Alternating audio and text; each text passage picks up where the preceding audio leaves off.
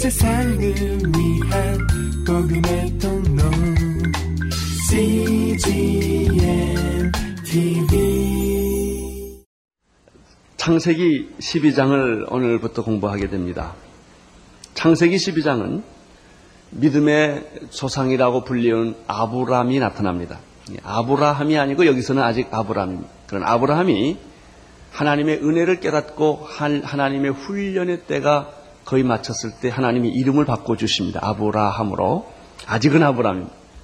여러분의 이름을 부모님이 또 누가 지어줬을 것입니다. 그러나 여러분의 이름은 하나님이 지어주셔야 합니다. 새로운 삶, 새로운 인생, 비전이 있는 이름.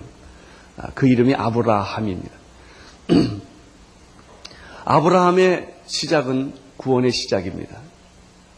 아, 그래서 이 아브라함의 출발로 인하여 성경은 새로운 역사를 시작합니다. 그러면 그렇게 우리의 믿음 생활에 있어서 중요한 믿음의 조상 아브라함이라는 사람은 어떤 사람입니까? 10장 10절 이후에 보면 아브라함에 대한 몇 가지 정보를 얻게 됩니다. 첫째 그는 셈의 후예였다고 말합니다. 하나님을 경외하는 사람들이 있습니다. 이 세상에는 두 종류의 사람이 있는데 하나님을 경외하지 하는 사람이 있고 하나님을 경외하지 않는 사람이 있습니다. 하나님을 경외하지 않는 사람들을 가리켜 바벨탑을 쌓는 사람들이라고 말합니다. 그들은 주로 야벳과 함의 후예들이었습니다. 그들은 벽돌을 발견했습니다. 그 벽돌로 그들은 성과 대를 쌓고 놀랍게도 하나님을 믿고 경배하기보다는 하나님과 동등한 위치에 올라가려고 그들은 하나님 하늘까지 우리의 성을 쌓아보자 라고 하는 잘못된 야망을 가졌습니다. 그들은 자신들의 이름을 온 지면에 내고 유명해지기를 원했고 그리고 하나님의 보호를 거절하고 인간 스스로 우리는 지면의 흩어짐을 면하자고 생각했던 사람들입니다. 아직도 전 세계에는 이러한 하나님을 경외하지 못하는 바벨탑을 쌓는 사람들로 이 세상은 가득 차 있다는 사실입니다. 그러나 반대로 그럼에도 불구하고 하나님을 경외하는 사람들이 있습니다. 그 사람들이 바로 셈의 후예였습니다. 셈의 7대 손 가운데 데라라는 사람이 나타납니다. 24절, 25절, 26절을 함께 읽도록 하겠습니다. 시작.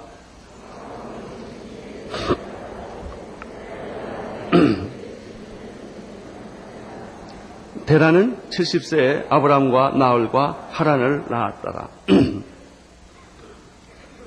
여기서 우선 아, 이 데라의 가족을 보기 전에 연대 변화가 온다는 사실을 알게 됩니다. 인간은 원래 연대가 없습니다. 죽음이 없었기 때문입니다. 영원히 하나님과 더불어 사는 존재로 지음을 받았습니다.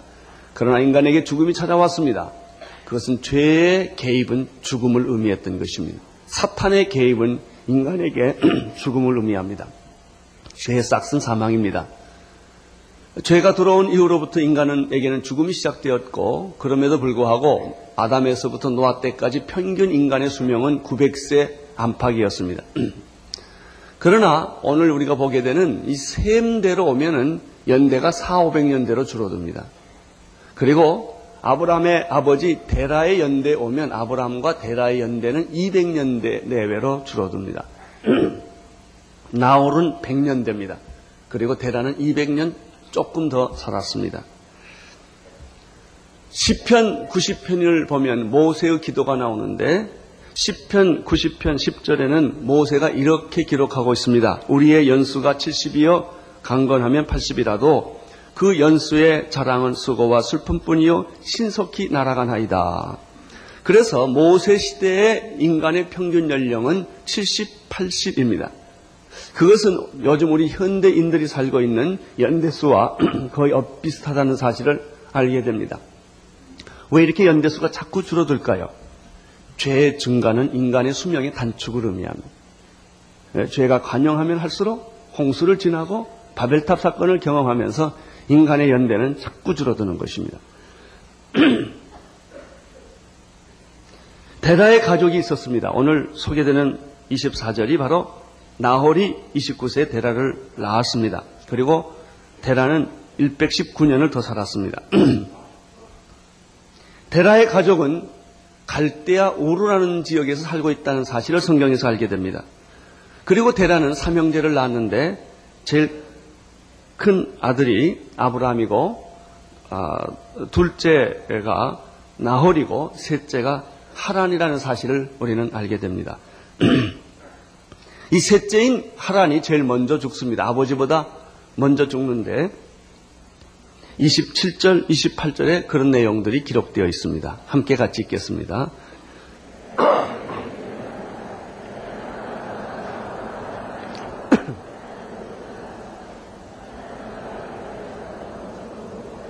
괜찮습니다. 여기 갈대아 우르라는 어, 지역을 볼 수가 있습니다. 하라는 아마 갈대아 우르에서 주었던 것 같습니다. 갈대아 우르는 지금 현대식으로 표현하면 이 세상을 떠들썩하게 하는 후세인이 지배하는 아락, 이라크가 바로 이 바벨론입니다. 이라, 그 후세인이 세계에서 가장 이상한 행동을 하면서 미국과 그렇게 집요하게 싸우는 것은 자기가 니무롯의 후예라는 그런 생각 때문에 그렇습니다. 바벨탑을 지었던 니무롯. 그것이 바로 후세인의 상징적 예, 존재입니다. 이 갈대아 우르는 그 메소포타미아 유프라테스 주변에 있었던 바벨론 문화를 만들었던 인간 하나님 없는 인간의 상징적 도시가 바로 바벨론 제국입니다. 이 갈대아 우르는 그 당시 정치 권력의 중심지였습니다. 한때 무역이 왕래해서 멀리 인도까지 그 시대에 어, 교역을 했던 예, 일이 있었습니다. 이곳에 데라의 가족이 살고 있었습니다. 이 데라의 가족은 고대 모든 사람들의 생활 양식이 그랬던 것처럼 근친 결혼을 합니다. 29절, 30절이 그 내용입니다. 시작.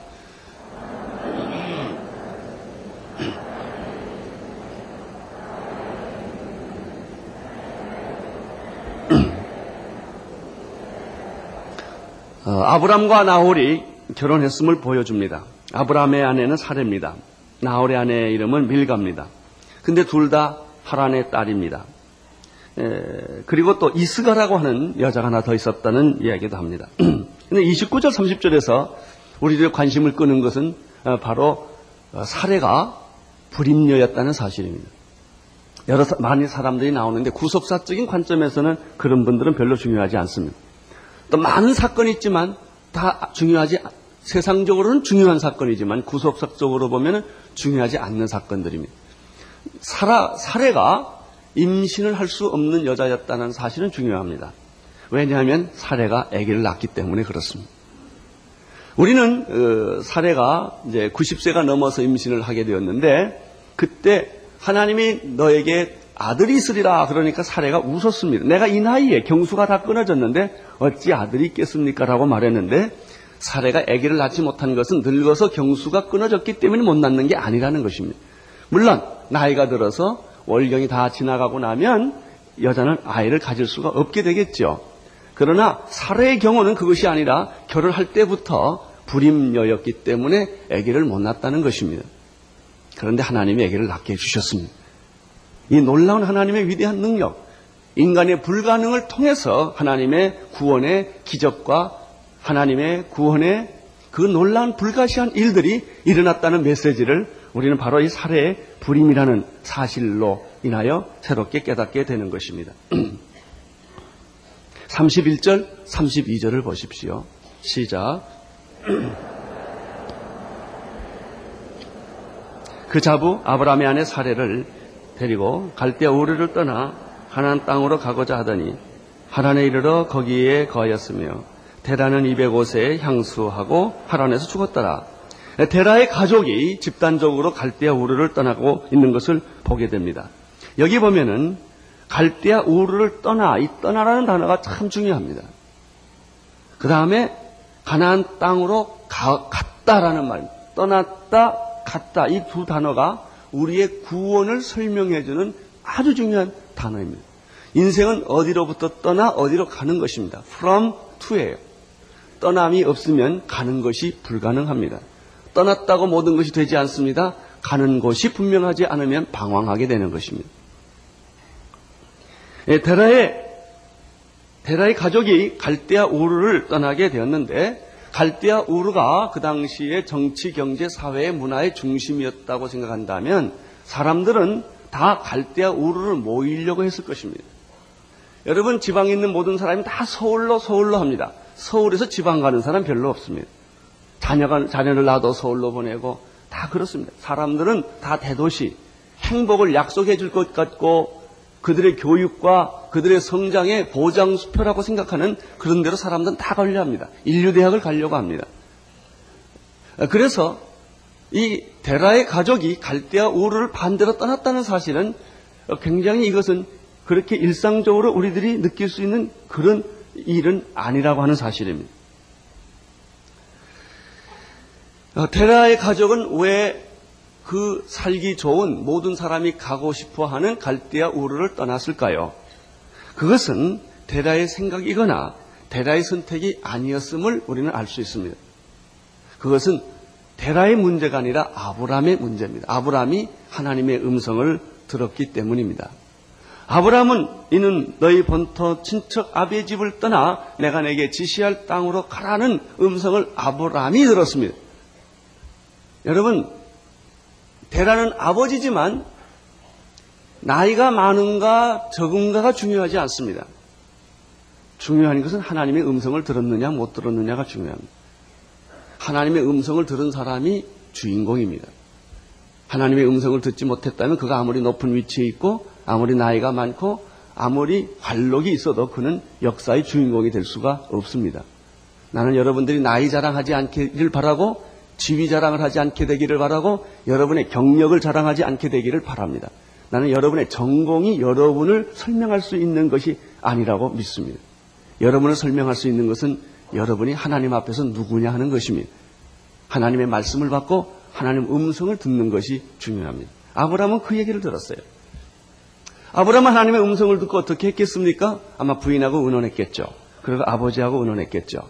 그 가족하고 회의를 했을 거리라고 상상을 합니다. 그리고 나는 이 명령에 순종해야 된다는 결단을 아브라함이 했을 것입니다. 가족들도 따라서 결정해야 합니다. 아브라함을 따라갈 것인가, 가지 않을 것인가. 가족들이 의논을 했습니다. 그리고 같이 그 정든 땅, 아, 그리고 조상 태도로 살아왔던 그 갈대아 우르를 떠나야 된다고 그들은 결정을 합니다. 사실 자기가 익숙한 것, 오래 살던 것, 고향, 자기를 키워주고 자기 산업 기원이 잘 정착되어 있는 고향을 떠난다는 것은 쉬운 일은 아닙니다. 영어 성경에 보면은 자기의 본토 친척 아비의 집이라고 이렇게 한국말 되어 있지만 영어 성에는 아, your country, your people 이렇게 되어 있습니다. 그러니까 우리 우리 나라를 떠나야 되고 내 백성을 떠나야 되는 우린 요즘 말로 말하면 쉽게 말하면 우리 파라과이나 아르헨티나 이런 데로 이민을 가야 하는 그런 것입니다. 이민 갈 때 보면 대개 나라에서 미움을 좀 받았거나 아니면은 뭐 사업에 실패를 했거나 뭐 자녀 교육 문제나 어떤 특별한 일이 있기 때문에 조국을 떠날 수밖에 없는 사람들이 대부분이고 또 어떤 사람들은 또 꿈을 가지고 떠나기도 합니다. 그러나 여기가 좋은 사람들은 안 떠나려고 할 것입니다. 이 사람들은 어쩔 수 없이 떠나는 사람들이 대부분 이민 가는 어, 분들의 그 개인적인 예, 이유인데 여기는 어, 자기 민족, 자기의 백성, 자기의 고향, 아버지가 털을 닦아놨던 그런 집을 떠나게 되는 것입니다. 우리는 여기서 굉장히 중요한 사실 하나를 발견하게 됩니다. 상식은 우리 이성은 안주하는 것으로 갑니다. 늙으면 안정하려고 합니다. 믿음은 모험하려 합니다. 믿음은 모든 기존 기득권을 포기한다는 것입니다. 얼마나 기득권을 포기하기가 어렵습니다. 대부분의 많은 사람은 그 기득권 안에 안주하려고 하는 것이. 오늘 이 사건을 보면은 그 기득권을 포기하고 나를 내가 익숙하고 잘 아는 많은 주변의 사람들을 포기하고 전혀 알지 못하는 생면 부지의 사람들 나라가 다르고 언어가 다르고 문화가 다른 곳으로 이동을 해가는 것입니다. 이것이 믿음의 시작이라고 하는 것입니다. 여러분 우리가 믿음을 갖고 싶어도 왜 믿음이 안 가져집니까? 포기하지 않기 때문에 기득권을 가지고 옛사람 나를 포기하지 않고 옛 문화를 그대로 가지고 그래 하나님이 있는 것은 새로운 출발이 아니라 하나님이 내가 지금까지 가져왔고 생각했고 살았던 것을 좀 잘해달라는 얘기입니다. 보호해달라는 얘기예요. 오래 살게 해달라. 장사 잘 되게 해달라. 진급하게 해달라. 자녀들 잘 되게 해달라. 새로운 출발이 아니라 있는 것을 잘해달라고 계속하기 때문에 내 믿음의 삶에는 갈등이 끊임없이 일어나게 되는 것입니다. 과거를 단절하지 않으면 새로운 미래는 열리지 않습니다. 내 중심으로 살면 하나님의 중심으로 살기가 어렵습니다. 옛사람, 나의 죄인된 모습, 그런 죄의 세상적인 사고방식, 가치관을 버리지 않는 한 하나님의 새로운 세계는 그 사람 안에 들어올 수 없다는 것이죠. 변신, 변화. 보통 사람들은 이것을 거부합니다. 아니, 변신하고 변화하기보다는 기득권, 내가 가지고 있는 것을 더 확장하기를 원하는 것이 인간의 마음입니다.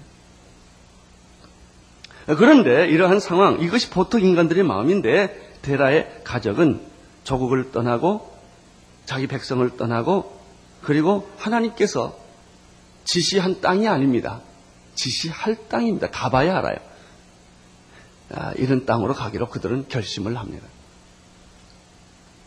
31절을 보면 어, 우리는 오늘 이 절에서 굉장히 놀라운 사실 하나를 또 발견하게 됩니다. 31절 한번 다시 보십시오. 데라가 그 아들 아브라함과 하란의 아들 그 손자 롯과 그 자부 아브라함의 아내 사례를 데리고 갈대아 우르를 떠나 그난 땅으로 가고자 하더니 하란에 이르러 거기 거하였으며 출발점은 분명합니다. 갈대아 우르입니다. 혼자 가지 않았습니다. 가족이 갔습니다. 조카 롯도 어, 죽은 동생 하란의 아들 조카 롯도 데리고 갔고 사례도 부인도 데리고 갔습니다. 어, 목표도 분명합니다. 그것은 가나안 땅, 적과 꿀 이유는 약속의 땅에 가려고 했던 것입니다. 그러나 우리는 31절에서 이상한 현상 하나를 발견합니다. 그들이 가다가 도중 하차했다는 것입니다. 갈대아 우르를 향해 분명히 갔습니다. 출발도 잘했습니다. 목표도 있었습니다. 그러나 그들은 가는 도중에 하란이라는 곳을 만나게 되었습니다. 하란을 보니까 살만합니다. 물이 있습니다. 구태여 가나안 땅까지 갈 게 뭐 있냐? 여기가 좋사오네. 거기를 발견하는 순간 이 사람들의 마음이 흔들리기 시작을 했습니다. 그래서 그들은 하란에 잠깐 머무르게 됐는데 그것이 머무르게 된 것이 잠깐 머무른 것이 아니라 거기에 기거하게 되었다는 사실입니다. 여기서부터 하나님의 뜻은 하나님의 계획은 위기에 부딪히게 됩니다. 당신의 어떤 선택에 따라서 하나님의 뜻이 이루어지느냐 안 이루어지냐가 결정되기 때문에 그렇습니다. 순종하면 하나님의 뜻이 이루어질 것입니다. 불순종하면 하나님의 뜻은 위기에 측면하게 되는 것입니다. 갈대아 우르에서 가나안 땅까지는 아주 먼 거리입니다. 끝까지 간다는 것은 보통 인내와 헌신과 결단을 하지 않으면 불가능한 것입니다. 크리스천의 삶을 끝까지 가는 일은 쉬운 일이 아닙니다. 도중에 가다가 시험 들기도 하고 교회 떠나기도 하고 방탕하기도 합니다. 세상이 좋아서 돌아가기도 합니다. 우리는 이런 일들을 경험합니다. 신앙생활은 하나의 경주입니다. 마라톤 경주와 같은 것입니다. 끊임없이 지치고 피곤하고 힘들고 포기하고 싶고 뒤돌아가고 싶을 때도 계속 그 경주를 해야 합니다. 그러나 많은 사람들은 끝까지 경주하지 못하고 도중에 하란에 머물듯이 잠깐 쉬자고 했던 것이 그냥 거기에 영원히 머물게 되는 수가 있다는 것입니다. 이것이 데라의 가족이었습니다. 우리의 믿음의 경주에 있어서도 도중하차라는 돌변적 사건이 생깁니다. 여러분은 하나님이 계획한 대로 그냥 가고 계십니까? 아니면 가다가 혹시 도중하차해서 딴 데 가서 놀고 있는 것입니까? 그리고 돌아갈 생각을 못하는 것입니다. 안주해버리고 마는 것입니다. 하나에 머물렀던 데라의 가족. 여러분, 하라는 하나님이 예비한 것이 아닙니다. 하나님이 의도하시고 예비하신 것은 약속의 땅입니다. 약속의 땅은 화려한 것이 아닙니다. 거기 기근이 있고 역경이 있고 고난이 있어. 그럼에도 불구하고 우리가 가야 할 곳은 환경이 좋고 평안한 하란이 아니라는 것입니다. 왜? 당신이 좋아 보여서 만약에 하란에 갔다면 거기는 하나님의 계획과 꿈이 이루어지지 않는 곳이기 때문에 사람 보기에 좋은 땅이 어딥니까? 소돔과 고모라예요. 에덴 동산 같고 물된 동산 같고 문화가 꽃이 피고 재미있고 내 인생을 행복하게 약속해 줄 것만 같은 곳이 바로 소돔과 고모라였다는 것이죠. 우리는 적과 꿀이 오른 가나안 땅을 가야 함을 알매도 불구하고 자꾸 우리는 육의 본능과 세상적인 유혹 때문에 하란으로 잠깐 도중하차하는 것입니다. 여기에 아브라함의 고민이 있었습니다. 왜 데라의 가족이 적과 끓이오는 약속의 땅을 가지 못하고 하란에 머물게 되었을까? 저는 그 본문을 가만 보다가 아브람 때문이 아니라 데라 때문이다. 데라가 가장입니다. 힘이 있습니다. 명령권이 있습니다. 그런데 문제는 데라가 하나님의 음성을 듣지 않았다는 것입니다. 하나님의 음성은 아브람에 들었습니다. 하나님의 음성을 듣지 못한 사람은 반드시 도중 하차합니다. 끝까지 갈 능력이 없습니다. 하나님의 음성을 듣지 못한 사람들은 편안하고 좋으면 예수 잘 믿습니다. 위기에 부딪히면 시험 들고 불평하고 원망하고 포기해버립니다. 왜? 하나님 음성을 들은 것이 없기 때문에 그렇습니다. 여러분 신앙생활하다 왜 도중에 자꾸 걸리작거리는 줄 아세요? 여러분이 하나님 만난 경험이 없기 때문에. 여러분이 하나님의 음성을, 신앙의 체험을, 그 역경과 고난 속에서 하나님이 나와 함께 계셨다고 하는 이 놀라운 체험이 없을 때, 구원에 대한 감격이 없었을 때, 우리는 쉽게 고난에 무너져 버리고 마는 것입니다. 나는 여러분들이 그런 의미에서 모두가 다 하나님의 음성을 듣고 인생을 출발하는 그런 분명한 사람이 되기를 축원합니다. 이것이 있으면 어떤 환경도 어떤 오해도 어떤 역경도 이겨낼 수 있지만 여러분이 몸만 왔다 갔다 하고 감정적으로 예수 믿고 형편에 따라 예수 믿으면 오래가지 못한다는 것입니다. 이 사람이 데라였습니다. 아브라함의 아버지는 가장이었고 훌륭한 사람이었지만 하나님의 음성을 들은 사람은 아브라함이었습니다. 그러니까 데라 밑에 있는 동안에는 아브라함은 고민할 수밖에 없는 거예요. 움직이고 싶은데 그러면 부모도 버리고 다 버리고 자기 혼자 가야 되는데 이갈 형편도 못 되고 또 아버지 말에 순종하자 보니까 하나님의 뜻에 거역하게 되는 이런 이중적 갈등을 이 아브라함은 갖게 된 것이죠. 그러면 어떻게 어떻게 하면 좋을까요? 아브라함의 고난이, 고난이 여기 있습니다. 32절을 보십시오. 32절. 시작. 대라는 205세를 향수하고 하란에서 죽었더라. 데라의 죽음은 아브라함의 출발입니다. 데라가 살아있는 동안에는 아브라함은 움직일 수가 없어요. 잘 죽었죠. 좀 해서는 안 될 말일지 모르지만 그러나 데라는 죽어야 합니다. 옛사람이 죽어야 합니다. 과거의 가치관이 죽어야 합니다. 죽어야 새로운 세계가 탄생하는 이게 믿음이에요. 이게 믿음의 원리예요. 여러분 옛사람이 옛사람을 죽이지 않고 사람들은 자기가 죽는 걸 두려워하고 싫어해요. 오히려 하나님이 당신을 옛사람을 죽이려 하면은 얼마나 안간힘을 하면서 안 죽으려고 버티는지 몰라요. 아무든지 나를 따라오려거든 자기를 부인하고 자기 십자가를 지고 나를. 이 진리는 이 원리는 바꿀 수가 없어요. 우리는 수단과 방법을 가리지 않고 좀 더 오래 살아야 되고 좀 더 많은 걸 가져야 되고 그것이 나를 행복하게 해준다고 그런 미신을 하나 가지고 있어요. 여러분 많이 인간은 소유하면 소유할수록 불안지수가 높아진다는 거예요. 높이 올라가면 참 위험합니다. 장대 끝에 올라간 것 같아요. 높은 자리에 올라가신 분들 다 조심하십시오. 그건 다 장대 끝입니다. 밑에서 흔드는 거예요. 그럼에도 불구하고 철없는 인간은 정상을 향하여 정상을 향하여 간단 말이죠. 옛사람이 죽어야 합니다. 여러분 정말 믿음 갖고 싶습니까? 포기해야 믿음이 생겨요. 덧칠하면 안 돼요. 덧칠하면. 여러분 새 옷은 헌옷을 벗어야 새 옷을 입지. 헌옷이 아깝다고 헌옷 위에 새 옷을 입으면 폼도 나지 않습니다. 아무 의미가 없는 거예요. 내가 죽어야 사는 것이고 옛사람이 무너져야 새 사람이 시작되는 거예요. 그러니까 어떤 의미에서 우리는 새 사람을 시작도 못한 사람들이요. 시작도 못하고 새 사람이 되었으면 하는 그런 목마름이 있죠. 헌신해도 갈 수 없는 이유가 왜 그런 줄 아세요? 옛사람이 당신을 붙잡고 있기 때문에. 내가 아무리 결정해도 행동으로 옮겨지지 않는 까닭은 옛사람이 나를 붙들고 있기 때문에. 그런 거예요.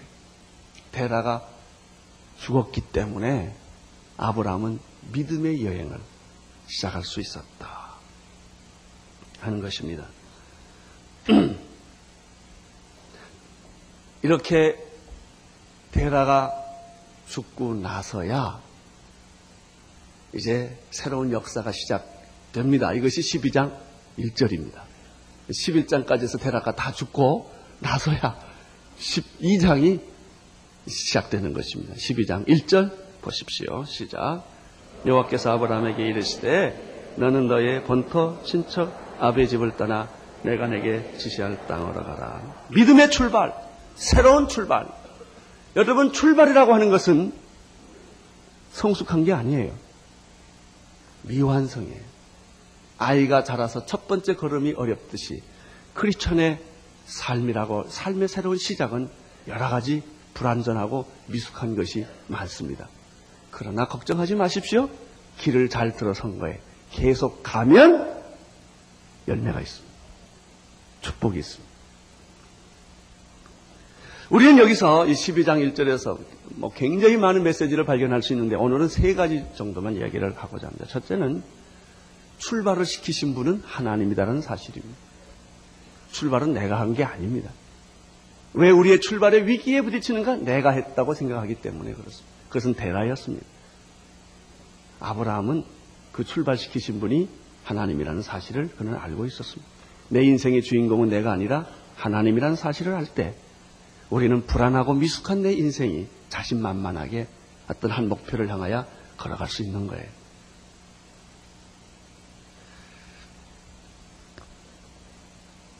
천지를 창조하신 분은 과학자가 아닙니다. 하나님입니다. 과학자는 천지 창조의 놀라운 하나님의 비밀을 발견하는 사람일 뿐입니다.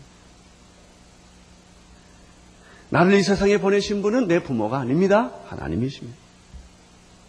그래서 내가 예배할 분은 조상이 아니라 하나님입니다. 조상 숭배하지 마세요. 조상은 부모라고 하는 것은 나를 세상에 보내오는 하나의 수단에 불과했던 것이지 부모가 내 예배의 대상은 아니라는 것입니다. 우리의 예배의 대상은 나를 세상에 보내신, 내 부모를 세상에 보내신 창조주 하나님 그분이십니다.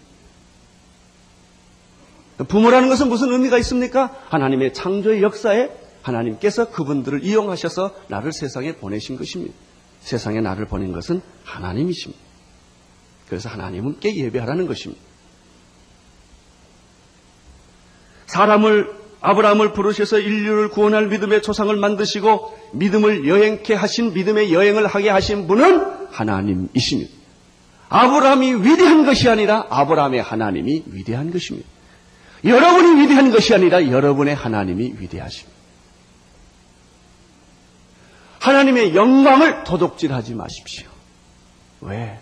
그 영광은 그분에게 돌려야 하기 때문입니다. 사랑하는 성도 여러분, 하나님이 시작하셨고, 하나님이 지시하셨고, 하나님이 운행하신 일이라면 두려워하지 마십시오. 잘못돼도 두려워하지 마십시오. 안 보여도 두려워하지 마십시오. 안 들려도 두려워하지 마십시오. 왜냐하면 우리에게 믿음을 주시는 분은 그분 하나님이시기 때문입니다. 그래서 히브리서 12장 2절에서 믿음의 주여 또 우리를 온전케 하시는 이인 예수 그리스도를 바라보라 라고 말씀하셨으며 이사야 40장 31절에 보면은 오직 여호와를 악망하는 자에게는 새 힘을 얻으리니 독수리의 날개치며 올라간 같을 것이요 다른 박질하도 곤비치 아니하겠고 걸어가도 피곤치 아니하리로다 이렇게 말씀하셨고 시편 65, 2편 1, 2절에는 나의 영혼이 잠잠히 하나님만을 바라며 나의 구원이 그에게서 나는도다. 오직 저만이 나의 반석이시요 나의 구원이시요 나의 산성이시니 내가 크게 요동치 아니하리로다. 내 귀에 안이 들리고 내 눈에 보이는 것이 없고 내 손에 잡힌 것이 없고 현실은 캄캄하다 할지라도 하나님이 저기 위에서 부르시는 상을 향하여 나는 뛰어가노라. 나는 이 길을 가노라. 이것이 믿음의 삶이에요. 믿음의 행진이에요. 세상이 감당치 못하고 세상이 이해할 수 없는 스토리입니다. 그것이 믿는 자에게 하나님의 음성을 듣는 자에게 있는 것입니다. 우리는 그 길을 가는 사람들입니다. 두 번째, 이 12장 1절에서 발견하는 두 번째 메시지는 아브라함이 자격이 있어서 부름을 받은 것이 아니라 아브라함은 우리와 똑같은 보통 사람임에도 불구하고 하나님이 택해 주셨다는 사실입니다. 아, 이 사실은 내가 목회할 용기를 주는 사건이고 내가 세상을 나같이 참 부족한 사람이 담대하게 살아갈 수 있는 용기를 주는 말씀이에요. 내가 잘나고 똑똑하고 믿음이 있어서 내가 널 택한 게 아니다 그 말이에요. 여러분 아브라함이 믿음이 있어서 하나님이 택한 것이 아니라 믿음이 없는 아브라함을 하나님이 택하셔서 믿음 있는 사람으로 만들어 주시는 분이 하나님이세요. 여러분이 믿음이 있어서 이 자리에 온 거 아니에요. 믿음 없지만 택하셔서 하나님이 여러분을 손 좀 보시면서 믿음의 사람으로 지금 만들어서 하나님의 목표에 이르도록 여러분을 이끌어 주신다는 사실을 오늘 이 본문의 소리는 발견하게 됩니다. 창세기 12장 이후에 아브람 얘기 쭉 아브람 얘기를 자세히 좀 주의를 깊, 주의 깊게 살펴보면 아브라함은 실수가 참 많았고 참 아브라함만 보면 난 숨이 다 쉬어져요. 이런 사람도 하나님의 쓰는 그릇 됐으니 참 감사하다 이런 생각이 들어요. 나는 다윗이 실수한 걸 얼마나 좋아하는 사람인지 몰라. 아, 이런 사람도 하나님이 쓰시는구나. 여러분, 꼭 기억하십시오. 잘나고 똑똑해서 여러분 택한 거 아니라는 거예요. 왜 하나님이 그러면 택했냐? 나는 내 노트에 이렇게 대, 답해서 그냥 그래서 그냥 택했어요. 하나님 마음이 하나님 마음. 그냥이라는 뜻은 우연이라는 뜻이 아니에요. 즉흥적이라는 뜻이 아닙니다. 하나님의 계획은 너무나 오래전부터 계획했다는 것이죠. 그냥 나를 우연히 택한 게 아니 그냥 택했다는 뜻은 하나님의 계획이 있었다는 뜻이 하나님의 준비가 있었다는 뜻이 조건 없이 나를 사랑했다는 뜻이 아니겠습니까? 무조건적인 하나님의 은혜, 조건 없는 은혜, 일방적인 사랑. 우리는 그런 사랑을 받은 사람들이요, 그네를 은혜를 입은 자들입니다. 그래서 내가 할 말이 없습니다. 사도 바울은 이렇게 고백했습니다. 나의 나된 것은 하나님의 은혜로다. 정말 예수 믿는 사람은 할 말이 없는 사람들. 우리는 불평해서도 안 되는 사람, 불평할 자격도 없는 사람, 도저히 감당할 수 없는 은혜, 무조건적으로 베풀어 주신 그 은혜, 일방적으로 사랑해 주시는 그 은혜. 우리는 그런 은혜를 받은 사람들이 한 사람도 예외 없이 우리는 조건 없는 다시 반환하고 보상을 드릴 수 없는 그런 은혜를 받은 사람들입니다.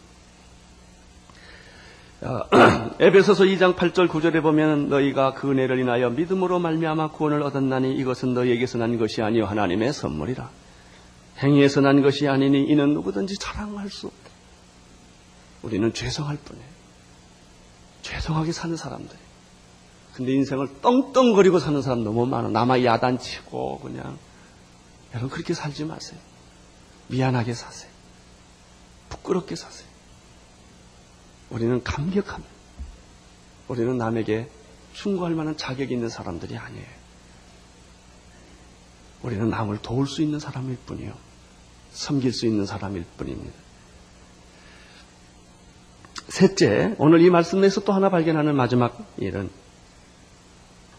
믿음이란 하나님께서 지시한 땅이 아니라 지시할 땅을 향해 떠나는 사람이다. 보여주신 땅도 아니고 또 내가 본 땅도 아닙니다. 가봐야 합니다. 가봐야 알아요. 아브라함이 하나님이 지시한 땅으로 가보니 거기는 기근이 있었다고 그랬습니다. 여러분, 이것이 하나님의 의도입니다. 우리는 자꾸 편하고 쉽고 안정된 곳으로 가고 싶어 합니다. 주변에 이 직장을 떠나고 싶어 하고, 주변에 싫은 사람들을 떠나고 싶어 하고, 골치 아프고 머리 아픈데 내가 왜 살아야 되냐. 내게 이익도 나지 않는데 이런 데서 내가 왜 이 사람들 때문에 내가 이 고생을 하느냐. 그러나 하나님은 말합니다. 그것이 내가 설 땅이다. 그 사람들을 변화시켜라. 그 세상을 변화시켜라. 그 직장을 너 거기서 떠나는 것이 하나님의 뜻이 아니다. 이게 하나님의 땅, 가나안 땅이에요. 가나안 땅은 그렇게 행복한 땅이 아니에요. 원수들을 다 내쫓아야 되는 골치 아픈 땅이에요. 얼마나 골치 아픈가. 지금까지 골치 아프잖아요. 이 정도로 골치 아픈 땅입니다. 그 땅. 며칠 전에 또, 또, 또 터졌잖아요. 예. 그 땅을 변화시켜라. 우리는 조국을 변화시킬 책임 있는 사람들. 북한을 변화시킬 책임 있는 사람들이. 이 민족의 영혼을 책임져야 되는 사람들이. 이 땅이 내가, 내가 너에게 보낸 땅이다. 편하고 좋은 대로 빠지지 말아라. 약속의 땅이다.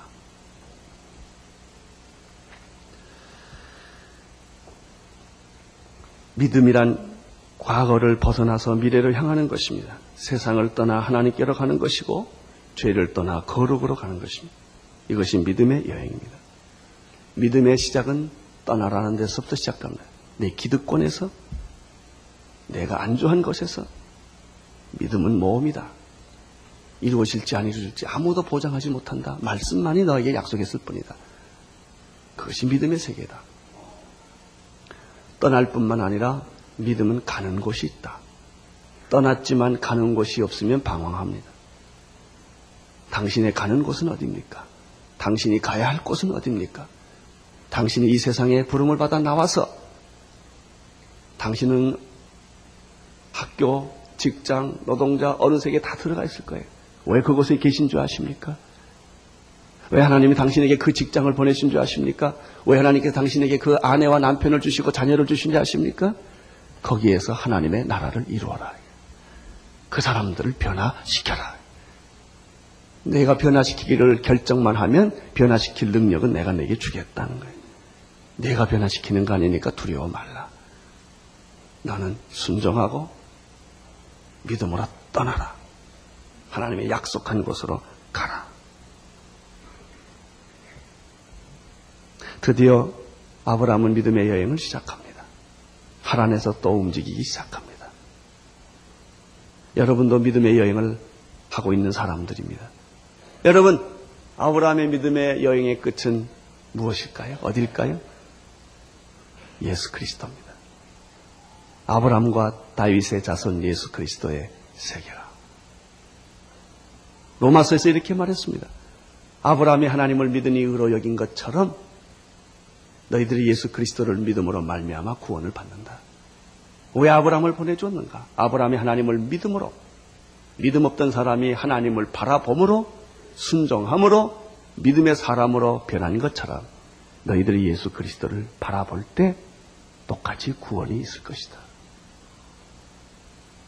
아브라함의 믿음의 여행의 결론은 예수 그리스도였습니다. 여러분의 인생의 결론도 예수 그리스도가 되시기를 축원합니다. 주여 내 삶이 예수 그리스도에게 붙잡혀 있나이다. 기도하겠습니다. 아브라함은 믿음의 여행을 시작을 했습니다. 주님 우리도 믿음의 여행을 하기 시작을 했는데 방황하지 않게 하시고 하란에서 잠깐 머물다가 도중 하차하는 일이 없게 도와주시고 다시 툭툭 털고 일어나게 해주시고 예수 그리스도를 향하여 믿음의 여행을 계속하게 하여 주옵소서. 예수님 이름으로 기도드립니다. 온 세상을 위한 복음의 통로 CGM